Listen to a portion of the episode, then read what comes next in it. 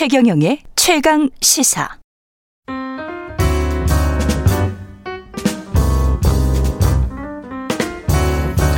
네, 더 나은 미래를 위해서 오늘의 정책을 고민합니다. 김기식의 정책 이야기 식센스 김기식 더 미래연구소 소장 나와 계십니다. 안녕하십니까? 예, 안녕하세요. 예. 재난지원금 관련해서는 네. 전국민 재난지원금을 김기식 소장님 반대하셨었죠. 예, 예. 예. 피해 계층에게 집중해야 예. 된다. 예. 그런 이야기를 하셨었는데 송영길 더불어민주당 대표와 이준석 국민의힘 대표가 이게 합의를 했다가 다시 뭐 번복했다가 뭐 이런 상황이 네, 쭉 네, 있었어요. 네, 네, 어떻게 보십니까? 예, 일단은 음. 그 코로나 방역 상황이 되게 안 좋은 상황에서 지금 확산세가 뭐 예. 엄청나서 그 지금 처음으로 수도권에는 지금 방역 4단계 조치가 내려져서 저녁 6시 이후로는 김 부총리 말대로 집에 가라. 예. 라고 하는 정도의 초강력 조치가 내려졌는데 그걸 시행하는 그날 어? 그 여야 대표가 만나서 전 국민 재난지원금 지급을 합의한다는 건 좀 뜬금없죠. 생뚱맞죠. 왜냐하면 음. 이, 이 정책적으로 보면 그, 이, 이, 2인 이상 금지한다는 거는 일부 업종한테는 그 아주 치명적인 타격을 주기 때문에 예. 이 자영업자들의 이 그동안의 피해에 더해서 엄청난 충격이 오니까 예.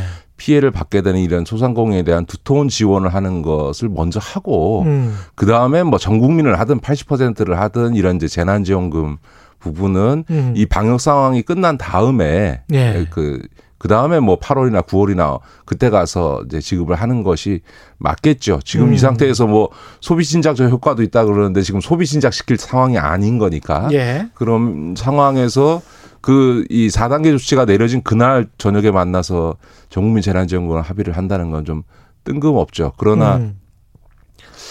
그 민주당 여당 입장에서 보면 이준석 대표가 덜컥 수를 더 주는 바람에 꽃놀이를 쥐게 된 거죠. 예, 정치적으로 보면 그런데 네. 비공개 최고위에서는 하여간 당론으로 결정을 했어요. 더불어민주당은. 네, 네, 네. 근데 이제 정부와 홍남기 부총리는 못하겠다. 네네네. 네, 네. 이렇게 지금 나오고 있습니다. 네. 이 상황은 어떻게 봐야 될까요? 저는 뭐 정책적으로는 반대입니다만 네. 정치적으로는 음. 꽃놀이 패를 쥔 민주당 입장에서 네. 그 지금 전국민 재난지원금 지급을 음. 홍남기 부총리의 반대도 불구하고 그 당론으로 채택하는 거는 저는 충분히 이해가 됩니다. 지금 아, 정치적으로는 아니 왜냐하면 네. 이미 그 지금 국민의힘 내부적으로는 음. 기존의 입장과도 다르고 대선 네. 프레임이 깨지기 때문에 이준석 대표의 합의를 어, 번복시켜 버렸지 않습니까? 대표의 그렇죠. 합의를. 네. 어, 그러면서 이제 내부 자중 질환이 네. 난 거고요. 네. 이제 전국민 지급을 당론으로 해서 음. 그거를 이제 밀어붙였는데 안 되면 합의를 번복한 국민의힘 탓인 거고요. 민주당 입장에서는 그렇게 그렇죠. 나올 되면 이제 저 반대해 왔던 국민의힘을 끌어들인 민주당의 승리니까. 네. 잃을 게 없는 꽃놀이패를 쥔 입장에서 이 당론 채택을 안 할 이유는 없는 거죠. 정치적으로 보면 이준석 당대표가 좀 잘못했네요. 정치적으로 봤을 때. 정치적으로 보면 이준석 당대표가 정말 역시나 이 경륜 부족으로 인해서 덜컥수를 아, 뒀다. 덜컥수. 네, 네. 저거는 나, 네. 나중에라도 다시 전국민 지급으로 합의해야 하는 순간 음. 어, 국민의힘 내부가 막 파열음이 날 정도로 아, 달라질 겁니다. 왜냐하면 그거는 네. 당장의 문제가 아니고 대선 프레임이 깨지고 음. 대선 주자들의 입장이 난처해지기 때문에 아 그러네요. 예. 근데 그 이후에 그러면 대선을 선거를 앞두고 있는데 정 지급하지 말란 말이냐 뭐 이런 식으로 또 이준석 대표는 이야기를 했, 했거든요. 네네 네. 그게 오히려 민주당의 입지를 강화시켜 버리네. 네네. 그렇군요. 최저임금 같은 경우는 9,160원으로 결정이 됐는데 박근혜 정부 임기 4년 동안 7.4% 평균 네네. 올랐고 연평균 상승률이 문재인 정부 5년 동안 결국은 7.3%로 음. 비슷하지만 조금 낮아요. 네. 이거 어떻게 봐야 될까요? 그러니까 좀 어떻게 보면 너를 뛴 거죠. 첫해 예. 16.4% 올렸다. 음. 그 다음에 10.9% 했다가 그 다음에 해는 뚝 떨어져서 2.9% 그렇죠. 작년에 1.5%니까 음. 거의 첫 해 인상률하고 작년 인상률이 10분의 1로 줄었으니까 그렇죠. 어떻게 보면 정책의 일관성 측면에서는 상당한 훼손이 있다고 봐야 되고요. 예. 근데 좀 아쉬운 거는 그래도 어 최저임금 1만 원 시대 열겠다고 하는 문재인 정부가 박근혜 정부 평균 인상률보다도 낮게 기록이 된 거는 굉장히 아쉬운 거고요. 공약도 못 지켰고. 못 지킨 건데 예. 저는 뭐 한 2, 3%면 모르고 5.1% 올릴 거면 사실은 0.2포인트, 그러니까 5.3%만 올렸어도 박근혜 정부 평균 인상률보다는 많거든요. 그러니까 그 0.2%면 금액으로 뭐 불과 몇십 원도 안 되는 차이인데 예. 이렇게 결정을 했을까 이런 어. 점에서는 이게 개도 구럭도 다 잃은. 그러니까 음. 예를 들면 자영업자한테는 2, 3%도 아니고 한 5% 올라가니까 반발을 사고 그렇죠. 진보 쪽한테는 박근혜 평균 인상률만도 못하냐라는 비판을 스스로 자초해서 그럴 수밖에 없고요. 양쪽 모두로부터 비판을 스스로 자초한 결정을 해버린 거죠. 실질적으로는 어떻게 보십니까? 노동계도 반발하고 뭐 중소기업 소상공인 위기를 심화시킨다고 경영계도 반발을 하는데 이 문제의 핵심은 자영업 문제입니다. 사실은 대기업들이야 최저임금하고 상관없는 그렇죠. 중소기업만 해도 여러 가지 이제 룸이 있는 건데요. 예. 문제는 자영업자들 어? 예를 들어서 한 다- 네다섯 명 고용하고 있는 사람들한테 이거는 즉각적인 반응이 있는 거니까. 근데 지금 코로나 상황으로 인해서 자영업이 가장 어려운. 국면이어서 예. 이 상황에서 최저임금을 노동계가 요구하듯이 대폭 인상한다는 거는 사실상은 어려운 거죠. 왜냐하면 음. 이거는 취지와는 달리 정말 우리 사회의 을과 을의 싸움으로 그 전개될 가능성이 굉장히 높기 때문에 이렇게 돼버린 것 같아요. 예, 예. 그렇게 돼버렸기 때문에 그런 취지상 이게 이번에 대폭 올리기 어려운 점은 노동계도 이해를 해야죠. 근데 이제 정부가 이게 만약에 그렇게 어려운 중소상공인들 네. 자영업자들에 대해서 이거 어쩔 수 없이 또 이 사람들도 어려우니까 최저임금을 네, 네, 받는 네, 네, 노동자들도 당연히 어렵죠. 네네네.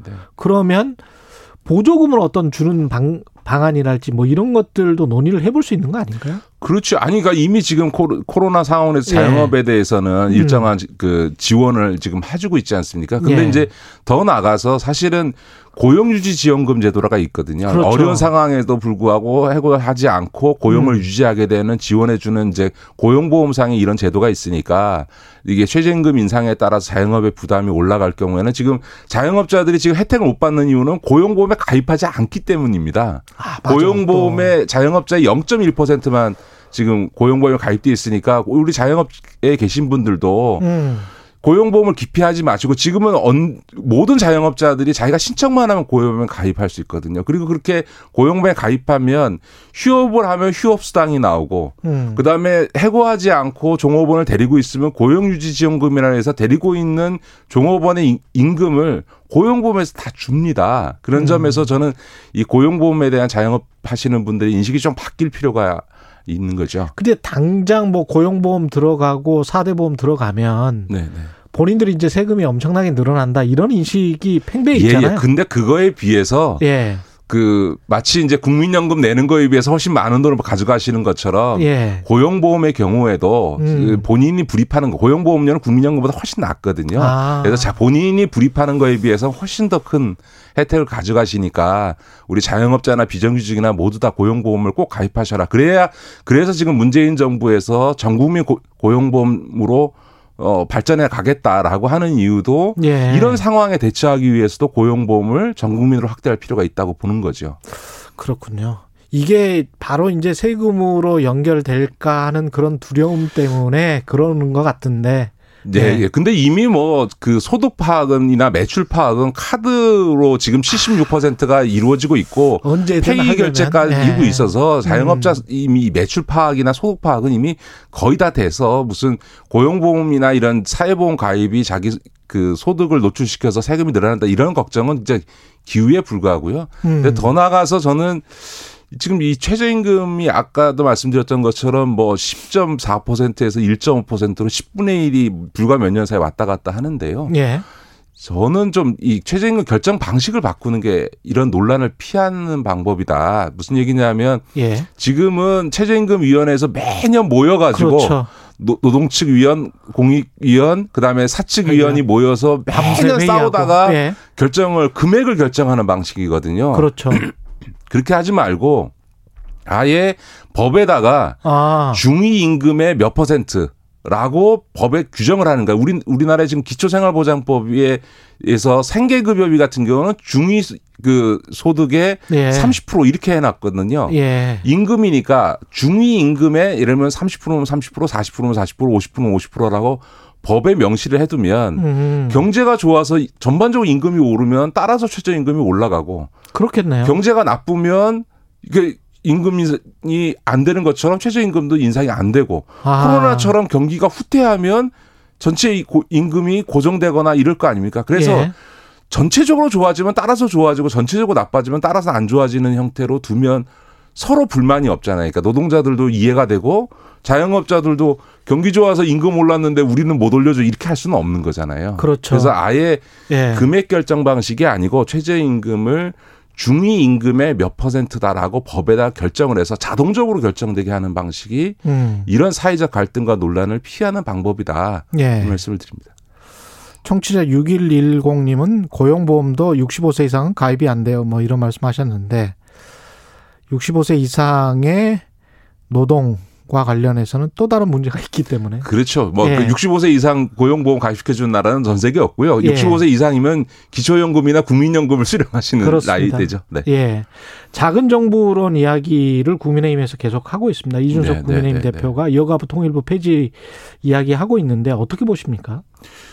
저는 이준석 대표가 정부 조직 개편에 대한 역사나 그 논리에 대한 공부를 안 했다고 봅니다. 사실은 문재인 정부 들어서서 정부 조직은 중소벤처기업부로 창업 그 창설한 거 빼놓고는 음. 지금 정부 조직이라는 게 다 지금 국민의힘이 집권했던 이명박 박근혜 정부 때 만들어 놓은 보수 정부 때 집권해서 어 정부 조직을 개편하는 거 그대로 가져오고 있는 거거든요. 그러니까 예. 그 얘기는 자기들이 짠 그 이 정부 조직 을 비판하는 꼴이 되는 거고요. 아, 또 하나는 예. 여가부하고 통일부 폐지 얘기를 하는데요. 음. 이것도 이명박 정부 때 검토했다가 다 폐기된 사안입니다. 그때 어떤 검토를 했고 어떤 이유로 폐기됐는지 자기 당의 자료가 있으니까 한번 이준석 대표가 좀 읽어볼 필요가 있는데요.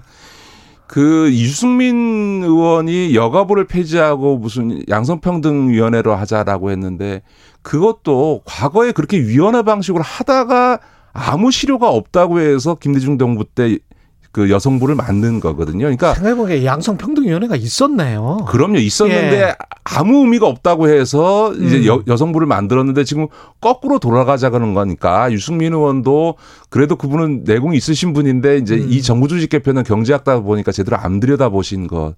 어, 같고요. 예. 그 다음에 통일부 폐지도 사실은 이명박 정부 때 검토를 했었습니다. 그래서 음. 외교부랑 합치는 걸 검토를 했는데 그때도 이명박 정부 스스로 폐기했던 이유가 뭐냐면 통일부 가장 중요한 일은 북한과 협상하는 사람이거든요. 예. 문제는 외교부 장관의 가장 중요한 일은 미국과의 협상, 대미 외교를 가장 중요하게 하는 사람이거든요. 그러니까 맞습니다. 예를 들어서 예. 통일부와 외교부를 합치면 예. 도대체 누가 북한과 협상할 거냐.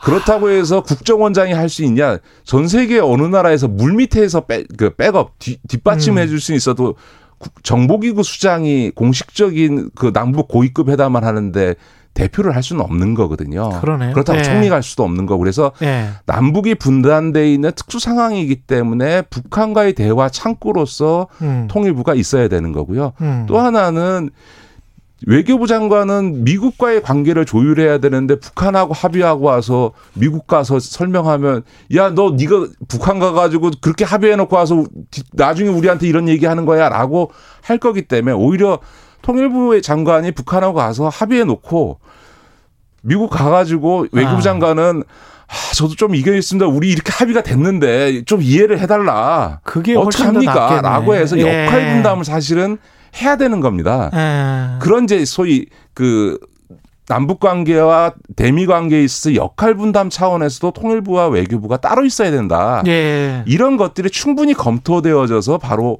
어 이명박 정부 때 통일부 폐지를 검토했다가 사실은 그 철회한 거거든요. 그러니까 음.